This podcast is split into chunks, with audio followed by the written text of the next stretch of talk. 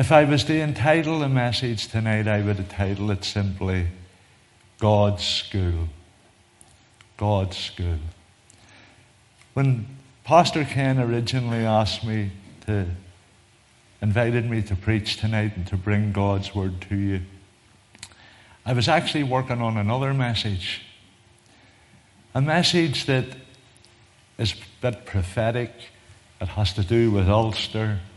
It was actually, I've preached no less than three separate messages on Islam.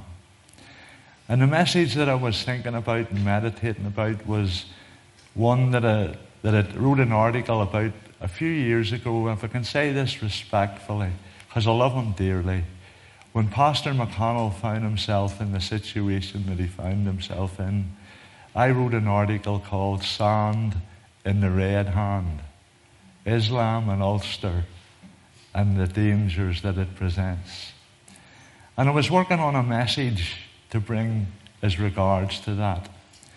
And whenever Pastor Ken originally asked me, invited me to preach tonight, I asked him what I generally would ask. I said, Is there anything specific you want me to speak on? And he says, No, Graham, he says, take your liberty, whatever God lays on your heart, you speak and you say that. And I came away and I thought, praise God, I'll speak on this message on Islam.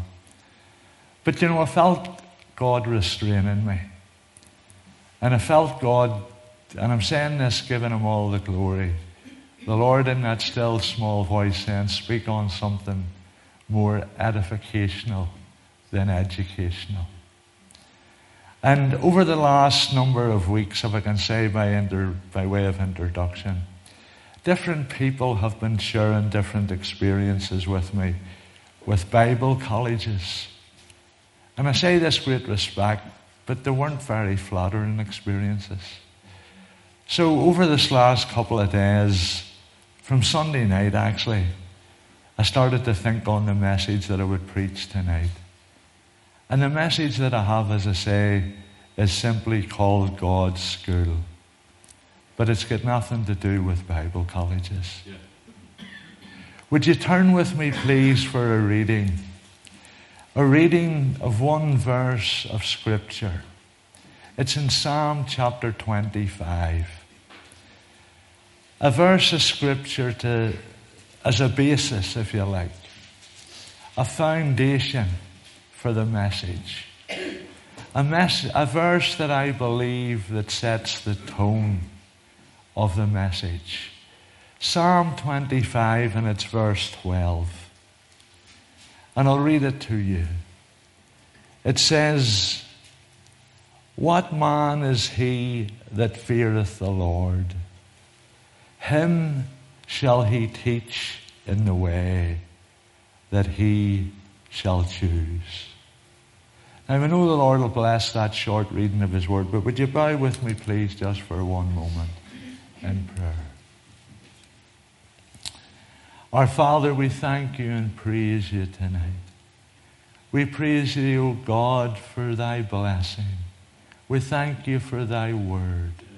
We thank you for the privilege, O God, in gathering in such a fashion as this. We're mindful, Father, tonight of my own inadequacy and inability, Lord. We thank you for this blessed opportunity. I pray that above all, Father, that thy lovely sinless Son, the Lord Jesus, would be glorified and exalted in our midst. Pray, Father, that you would close us in with yourself tonight, your lovely self. Father, that a hush would descend from heaven as we look at this great subject of your school. Father, I pray that you would open our ears to hear, our hearts to receive, and Lord, that you would be glorified and exalted through it. This we ask, giving you all the praise and glory. In Jesus' name, Amen. In God's school, here in this verse, brothers and sisters, David both asks and answers the question. The question that he asks is, What man is he that feareth the Lord? And in the question, we see a type. We see a type of every believer, of every child of God, of every one that is born again of His Spirit and washed in His precious blood. We see a type of every believer. But then he asked, asks the question, he says, What is he? And then he answers the question.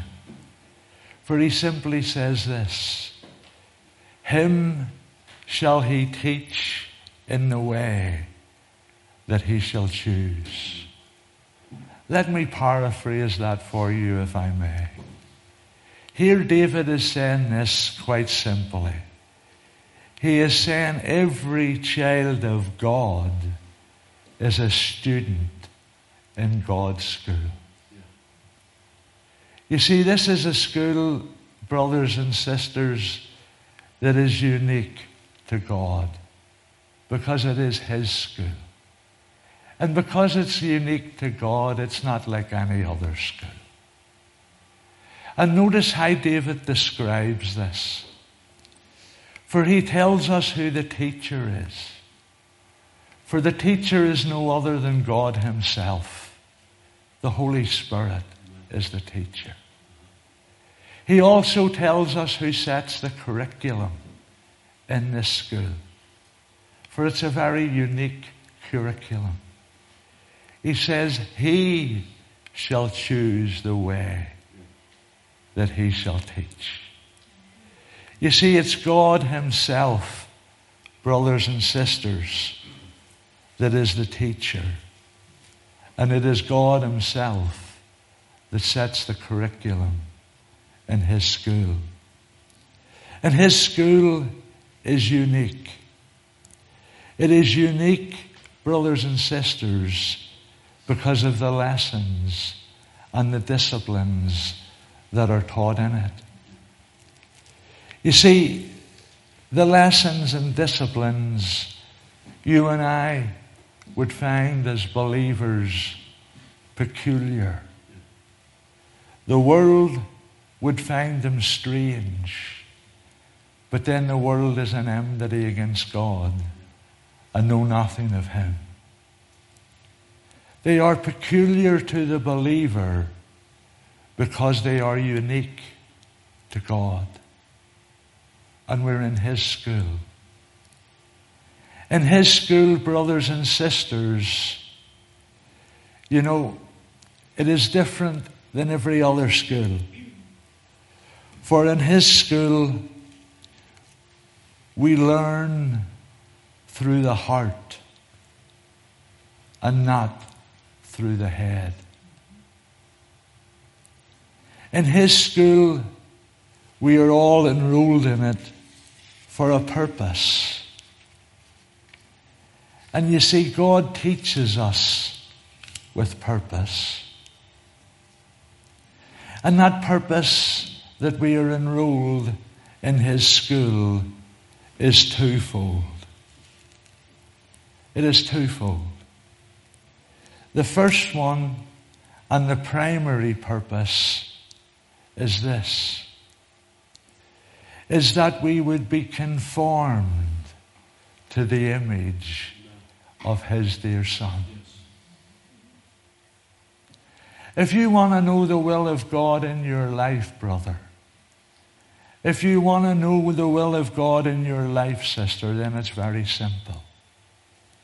It's that you would be conformed to the image of His dear Son, our blessed Savior the Lord Jesus. So, the primary purpose of us being enrolled in God's school is the conformity of our lives into the image of the Lord Jesus. The Apostle Paul refers to this in that wonderful chapter and you know, over the last year, I have been ill. And this is one of the chapters that I've hugged. It's Romans chapter 8. It's a beautiful chapter. And in Romans chapter 8 and verse 29, Paul refers to this purpose of why we are enrolled in his school. And he says this. He says, and I quote, he says, For whom he did foreknow, he also did predestinate to be conformed to the image of his Son. I think it's marvelous. It's marvelous. For whom he did foreknow, he also did predestinate. You know, there's a lot of believers and they don't like that word. I love it. Amen. I love it. To be conformed to the image of his son. You know, there is a secondary pro- purpose that why we are enrolled in God's school.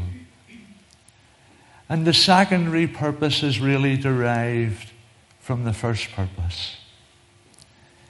And the secondary purpose, brothers and sisters, is a simple one. And it's this one. It's that we would understand the dealings and disciplines of God in our lives. You know, there are many believers, you know, and they don't understand it. And I say this not with any bravado, but I say it with sadness. But they don't really understand the dealings and disciplines of God in their lives. They have this romantic notion that we all seem to drift through life in a basket of flowers. I hate to rain on your parade here, folks, but that's not the way that it is. It's not the way that it is. We are enrolled in his school. And we're enrolled in his school for a twofold purpose. The teacher in his school is the Holy Spirit. So when we're taught in his school, brothers and sisters, we are taught, we are taught with a divine purpose. And can I say this, giving him all the glory? There is nothing that is taught in his school that is wasted. There's nothing ever wasted. I want to refer you to something that's a narrative I'm sure that you're aware. Jesus had fed the multitudes.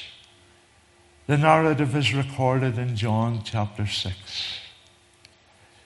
And in verse 12 of John 6, Jesus said this. He instructed the disciples to go and gather the fragments that nothing be lost. That nothing be lost. And can I say this to you, brothers and sisters, tonight? We're in His school. And all of the lessons that He's teaching us, there's none of it going to be lost. There's none of it going to be lost. God teaches. He teaches in a very unique and in a wonderful way because it's Him who is the teacher. How wonderful is God in all His dealings, which are both great and gracious. He places us as soon as our spiritual eye is open. He places us in His school. First in the infant class, and then onward and upward from class to class. And can I say this to you, brother, tonight? And can I say this to you, sister? And it includes all of us, whether we're in leadership or we're just in through the door. We're always learning. We're always learning. There's always another lesson. And in his school, we go onward and we go upward. And we go from class to class, learning lessons as we go.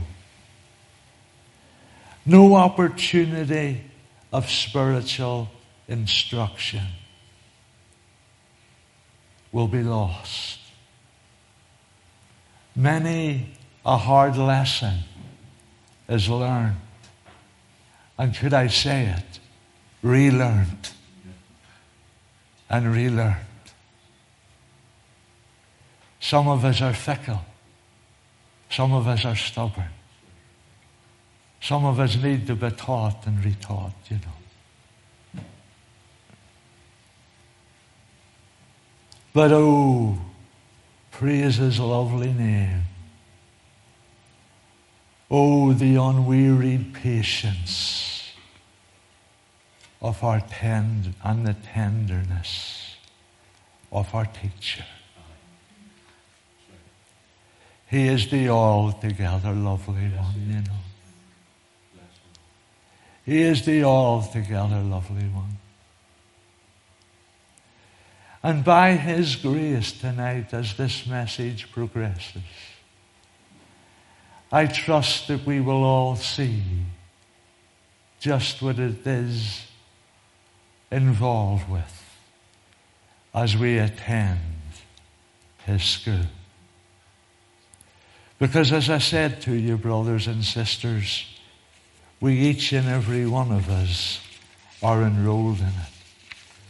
Without exception, every one of us are in his school, being taught his lessons. We learn the dealings of God in our lives. The Apostle Paul said, he said, being confident of this very thing,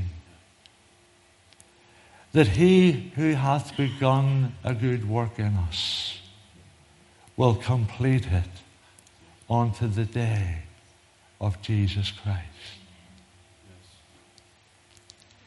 Paul again writing, he said that incidentally in Philippians chapter 1 and verse 6. Paul again writing to the church at Ephesus in chapter 2 and verse 10 says these words. He refers to this work. And he says, For we are God's workmanship, created in Christ Jesus unto good works. And can I say this reverently, in fear and trembling indeed? But the workshop that God uses is His school. It's His school. And in His school, we are taught many peculiar lessons. Each and every one of us are enrolled in that school. But you know, there are many lessons and there are many disciplines. For the sake of time tonight, I will mention just a few. But let me say this to you tonight salvation is personal. It's personal. So our education is personal. There are lessons that we all have to learn. And then there are lessons that are unique. There are disciplines that each and every one of us have to go through. And then there are others, and they are set aside for specific people.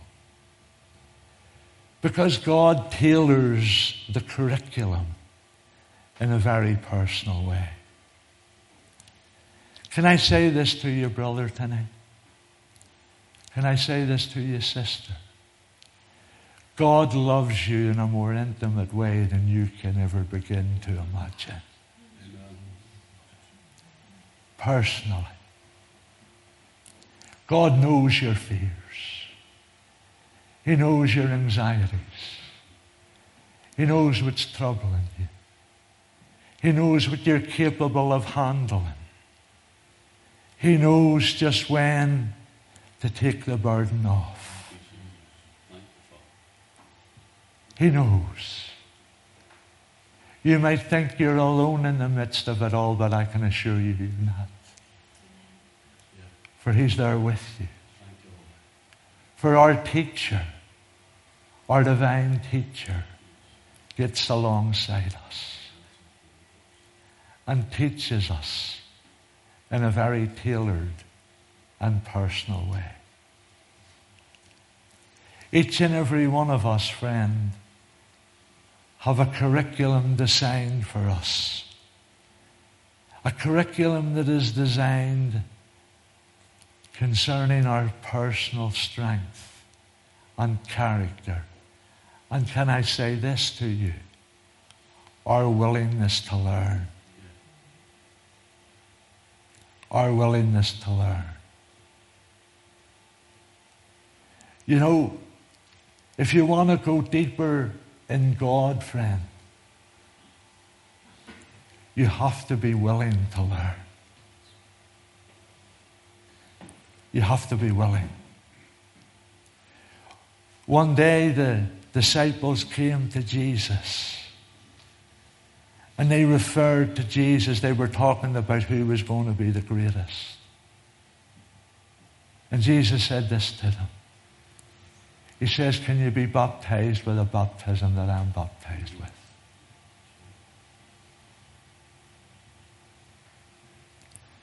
If we want to go deeper in God, friend, there has to be a willingness for us to learn. That willingness for us to learn comes from a submission. A submission unto Him in obedience to His Word.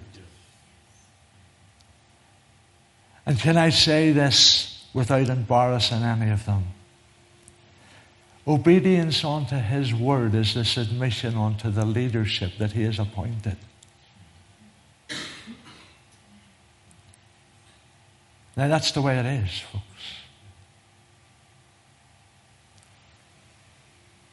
There is no room in God's school for paddling your own canoe. I'm afraid there's not. We're in God's school.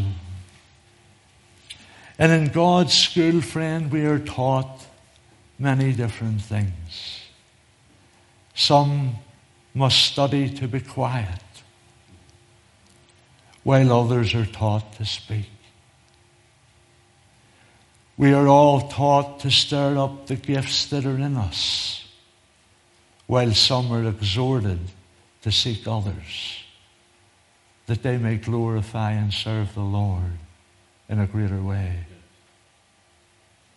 Each and every pupil is given instruction, and that instruction is personally tailored for them. Through the lessons that God teaches us, we learn to continue and continue to learn. One of the things that we learn continually is we learn greater every day how evil sin is. And let me tell you something, friends sin is evil. And every day we're taught more and more how evil it is. We're taught not only the evilness of sin, but we're taught the emptiness of the creature. And can I say this to you tonight, friend? Without Him, we can do nothing. Without Him, we can do nothing.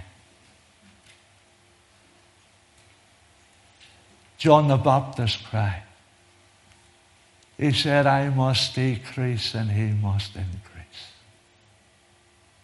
There needs to be an emptying of oneself for there to be a filling of Christ.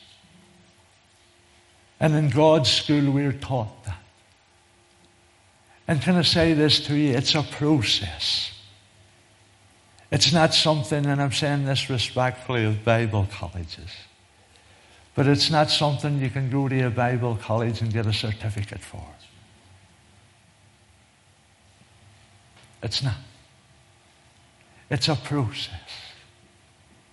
And whether you're on the road five minutes, five years, or 50 years, or whatever, it's a perpetual process of emptying yourself. That there's more and more of Christ can be seen in you. But not only do we see a greater need for the emptying of the creature, but we are taught in God's school an ever greater need of the Christ of God. And can I say this to you, friend? We love Him. We adore Him. We praise Him. We exalt we, But can I say this to you? Not one of us could live a moment without Him. We need Him. And in His school, we see a greater need every day and every moment of our need of Him.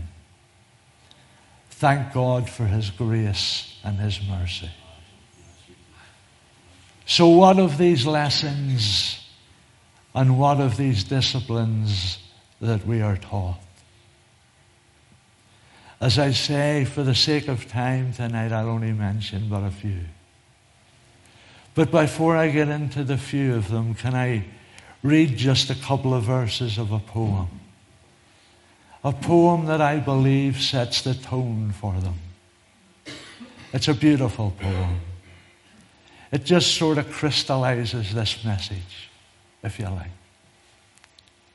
It was wrote many years ago, and this is how it goes.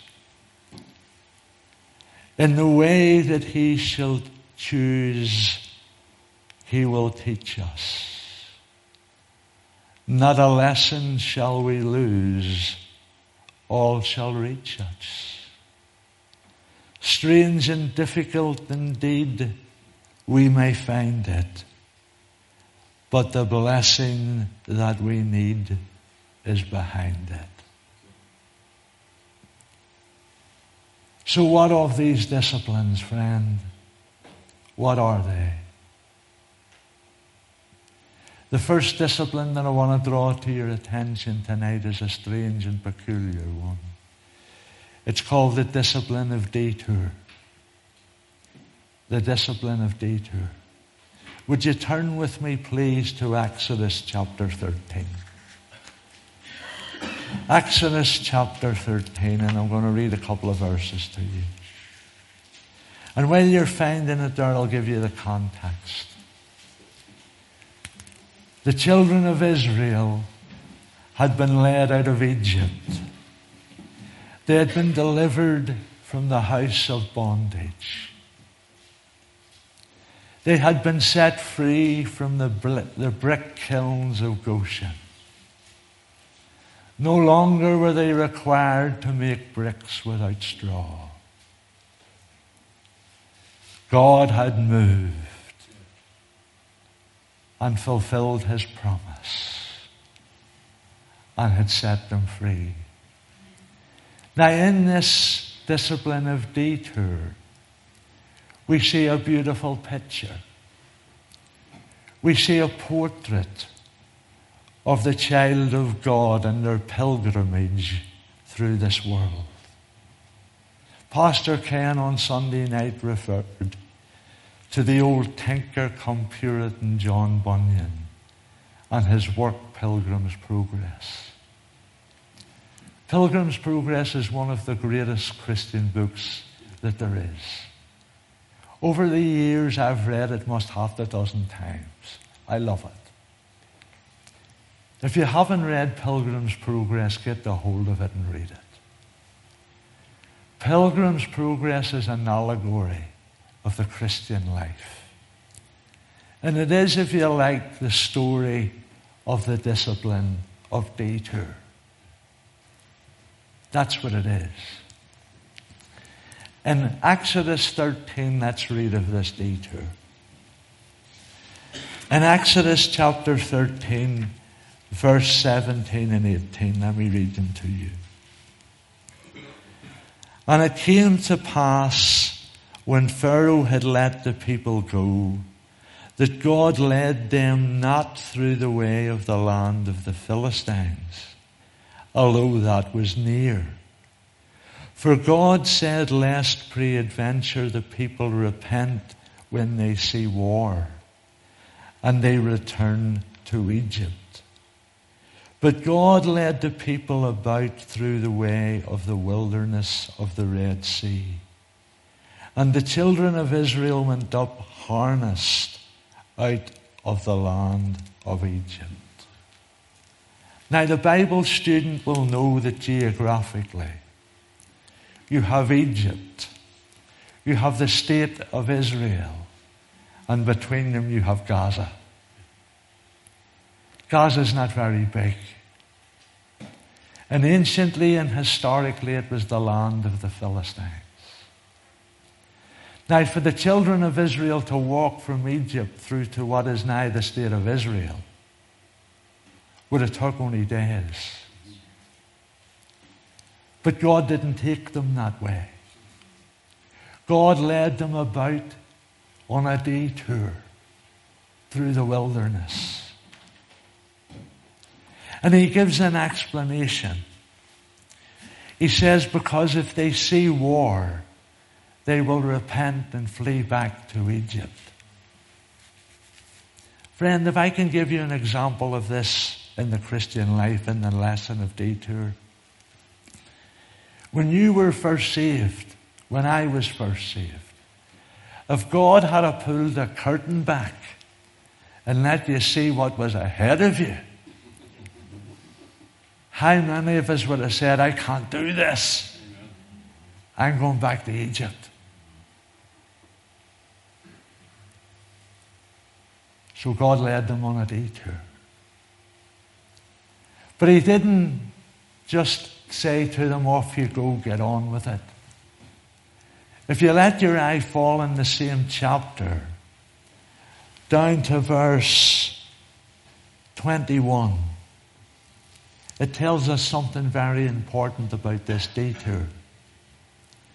It says, And the Lord went before them by day in a pillar of a cloud to lead them the way, and by night in a pillar of fire to give them light. To go by day and night. He took not away the pillar of cloud by day, nor the pillar of fire by night from before the people. In other words, he didn't abandon them. He guided them. So the discipline of detour, friend, tells us and teaches us three important lessons. It teaches us, first of all, the importance of guidance. And in the Christian life, friend, can I say this to you? We are guided by God Himself. We are guided by this book. This book. Now, let me say something that might sound a bit controversial in Pentecostal circles. But I'm saying it anyway.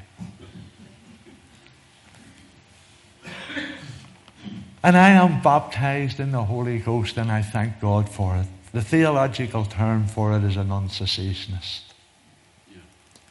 I believe, just as Pastor Ken preached here there three or four weeks ago on a healing service, that the Lord Jesus is the same yesterday, today, and forever.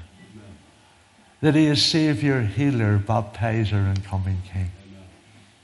And I thank God for over 30 years now I've been baptized in the Holy Ghost. But one of the things that frightens me in some Pentecostal circles is people will rely more on what people are saying than what God is saying. If you want to know and be guided in your life, friend, be a Bible student and study the Scripture. Study the Scripture. So we learn from the, the, the discipline of detour, first of all, the importance of guidance. That the pillar of cloud guided them by day and the pillar of fire by night. The cloud, incidentally, to the glory of God, represents shelter. Remember, they were in the wilderness.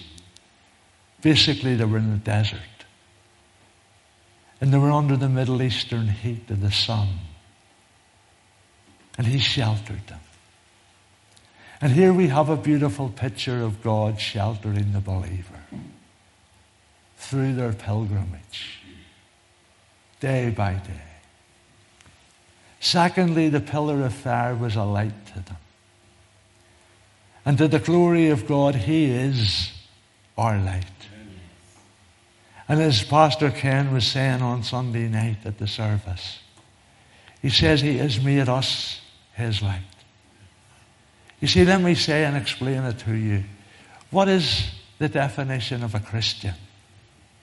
And I've heard many.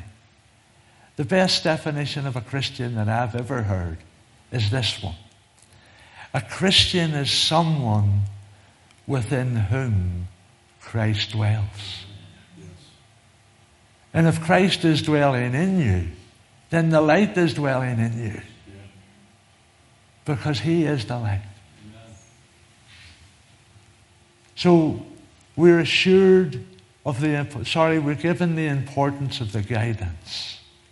Secondly, we're assured the goal that God was taking them to the promised land. Now, note the word promise because God's promises are yea and amen. And, friend, we're on a journey, you know. Glory to God, sister, we're going home soon. For our Lord is coming. So we're assured the goal. We're taught the importance of the guidance. And thirdly, in this lesson of the detour, we're taught the reliance of the grace. That it's the grace that carries them through. They don't carry themselves through. It's grace that carries them through. The Apostle Paul prayed three times that a thorn in the flesh would be removed from him. And God said this to him. He says, My grace is sufficient for thee. And child of God, tonight let me say this to you His grace is sufficient for us. His strength is made perfect in weakness. We can rely on Him. We can depend on Him. His grace is sufficient for us. God's school. Moving on to another discipline. The bell goes in God's school and we move into another class. And this discipline, friend, is another discipline that might sound strange and peculiar, but it's unique to God. It's called the discipline of disappointment. There are many Christians today and they think that God's not going to let anybody be disappointed. I hate the rain on your parade here, friend, but that's not the case. You see, God's ways are not our ways. His ways are higher than our ways, and His ways are past finding out. I love what the psalmist David says concerning the Lord's ways. He simply says this. He says, As for the Lord, his ways are perfect. And you know, in the discipline of disappointment, what is actually happening is God is bringing our ways into tune with his ways, which are perfect.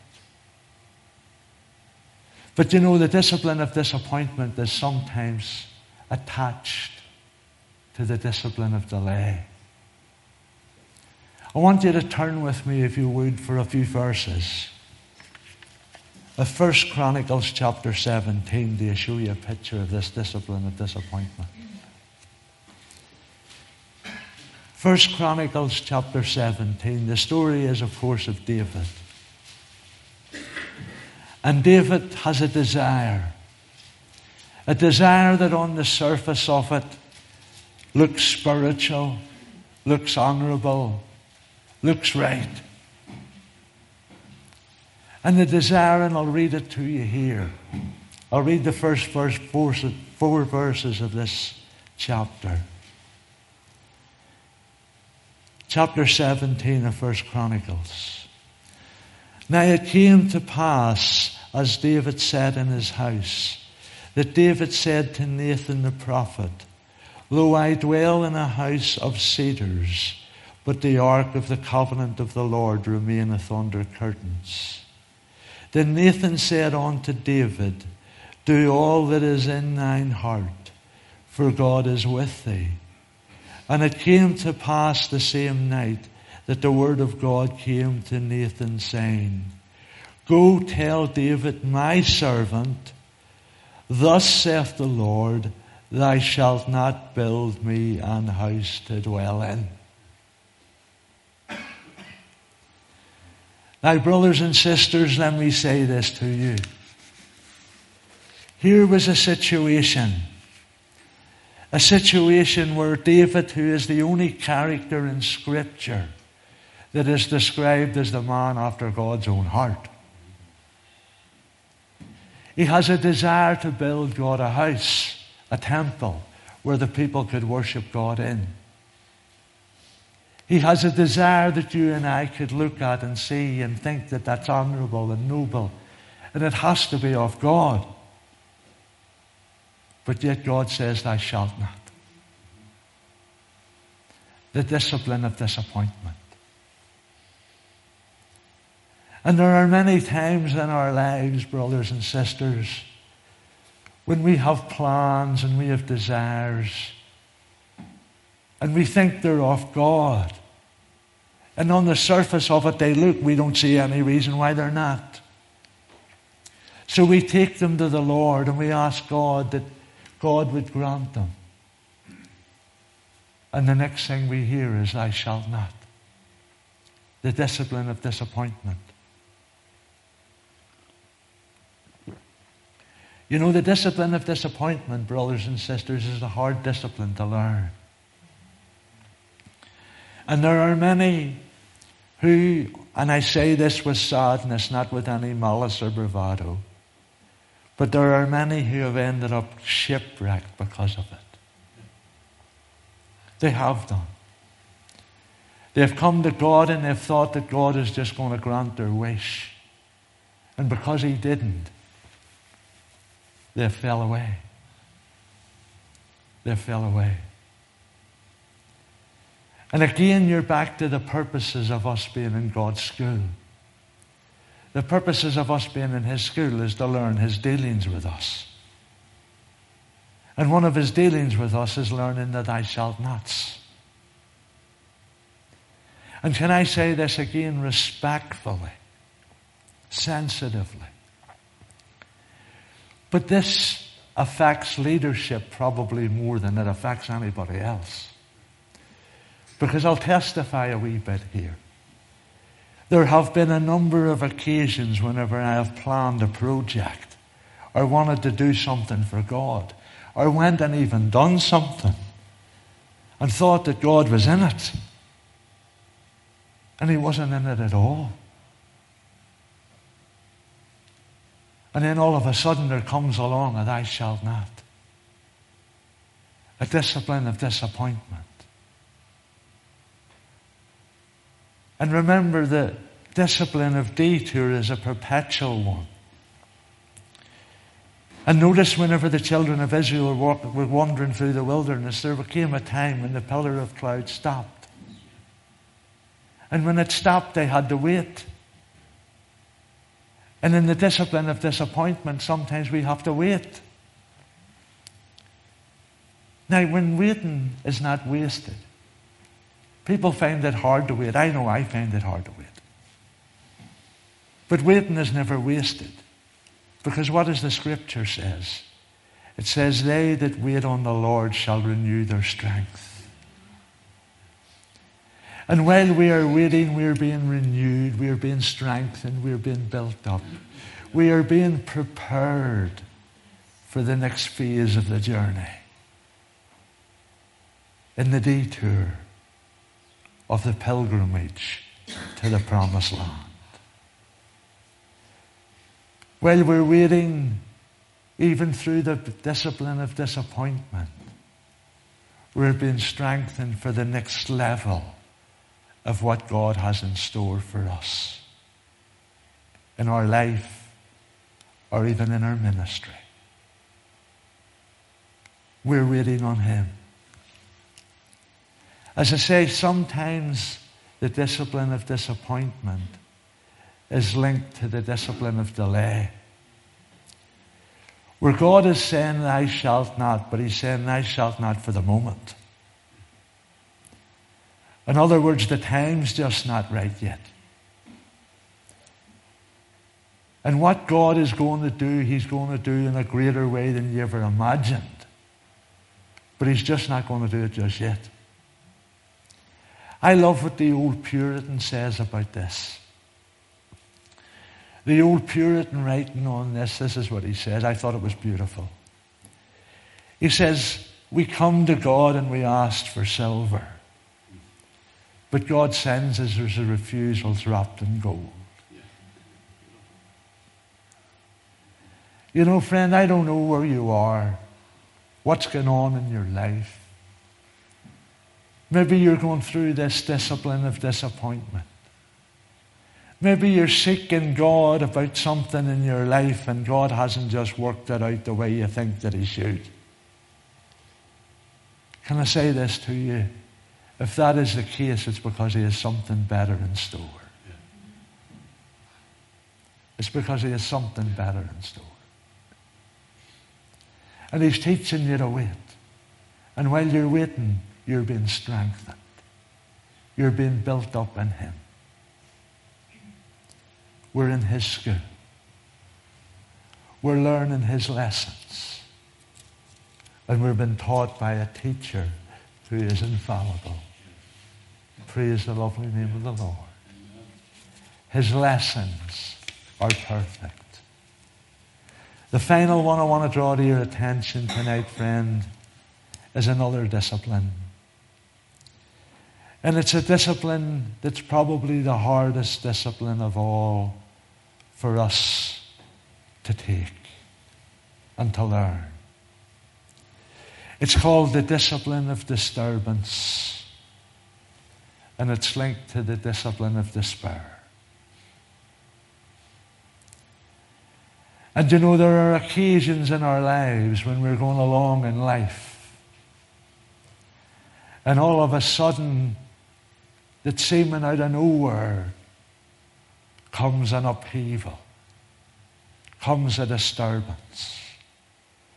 A disturbance, a disturbance that is so great and grave, it's like nothing that has ever happened before.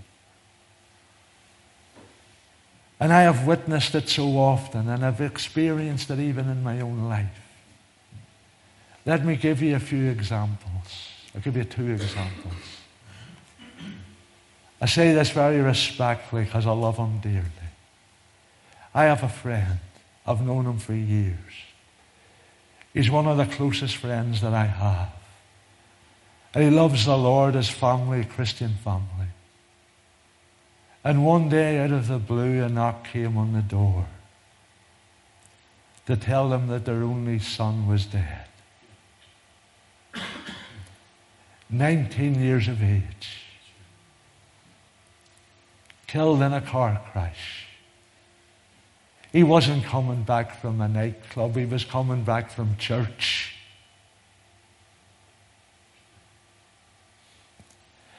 I remember standing there. And I remember the upheaval in their life. And I remember him saying, Tell me, he said, Look, I live for two things, he says. I live for God and I live for the family. Everything that you see around you, says, I was doing it for him. But the knock came at the door. The policeman. I'm sorry to tell you, sir, but your son's not coming home.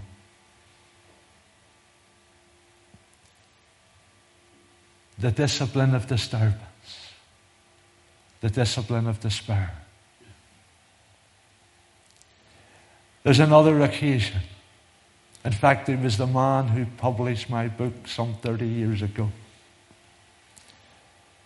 35 years in business, a Christian business, Christian publisher.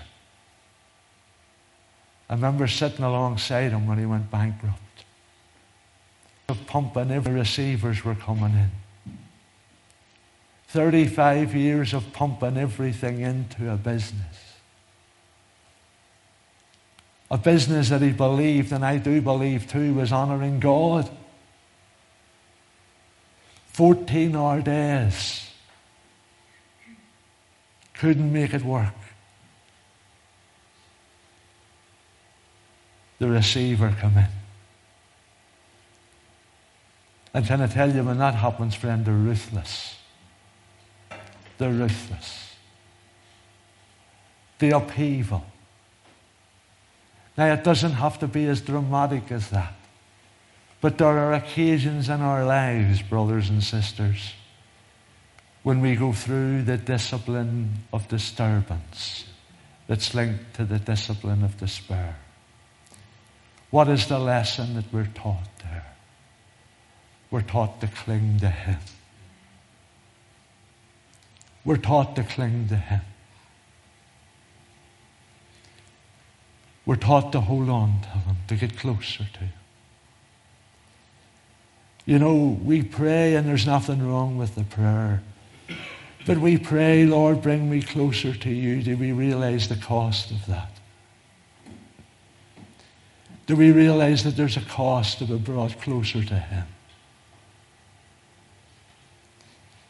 Now, I believe the cost is worth it because being closer to Him is everything.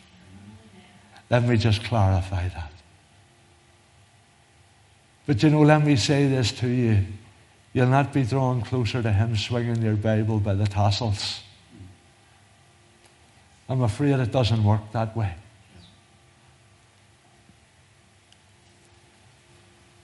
Brothers and sisters, I believe that God is doing a work in all of our lives because He's God and because He says He is. There is a picture of this, and I don't want to go over my time here, but there's a picture of this discipline of disturbance and despair, and it's a beautiful one in Job. In fact, it's right through the whole book of Job. I've another reading for you, but I'll not go through it because I'm watching my time here. But, friend, you know the story of Job. It says in Job chapter 1 and verse 8, where it talks about how Job walked uprightly before God.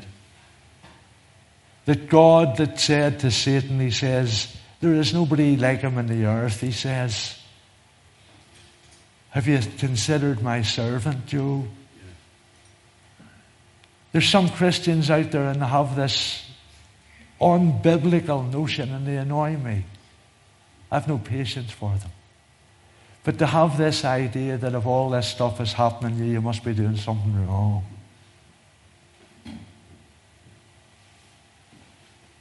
Can I say this to you, friend?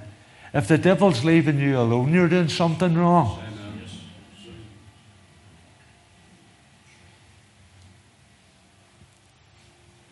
I believe, brothers and sisters, that God is doing something wonderful. And I don't say this to flatter anybody. I don't flatter. Flattery is dangerous. I say it because I believe it. But I believe God is doing something wonderful in this place. I really do believe that. I really do believe it.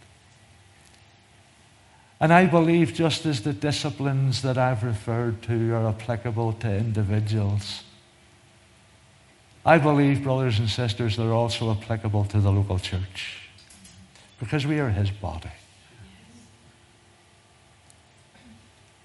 And I believe that God is at work. I believe God is moving in these days because I believe these are closing days. I am convinced that they are. And right now, Ulster needs Jesus. Amen. Ulster needs Him. And Ulster needs men and women to go up and down this land and tell people about Him. Because He is the only answer. He's the only answer. Friend, we're in His school tonight. We're in His school. Let me bring this message to a close with a poem. A poem that I think crystallizes the message, the whole ethos of it.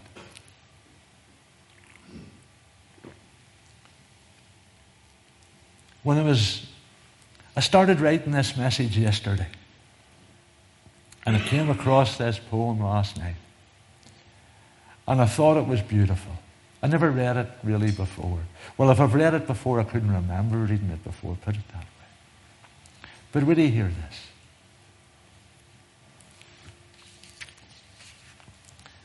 And it was on the commentary of Psalm 25, verse 12, this poem was.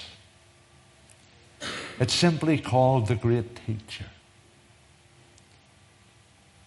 I love to feed Sorry, I love to feel that I am taught, and as a little child, to note the lessons I have learned in passing through the wild. For I am sure God teaches me, and His own gracious hand each varying page before me spreads by love and wisdom planned. I often think I cannot spell the lessons I must learn. And then in weariness and doubt, I pray the page may turn. But time goes on, and soon I find I was learning all the while, and words which seemed most dimly traced shine out with rainbow smile. Or sometimes, strangely, I forget, unlearning o'er and o'er a lesson all with teardrops wet, which I had learnt before. He chides me not, but waits a while, then wipes my heavy eyes. Oh, what a teacher is our God, so patient so wise. His loving teaching cannot fail, and we shall know at last each task that seems so hard and strange when learned time is past. Oh, may we learn to love him more by every opening page, by every lesson he shall mark with daily ripening age. And then to know as we are known shall be our glorious prize to see our teacher who has been so patient and so wise. O joy untold, yet not alone, shall ours the gladness be, the travail of his soul in us, our Savior, God shall see. May the Lord bless you, folks. Let's pray.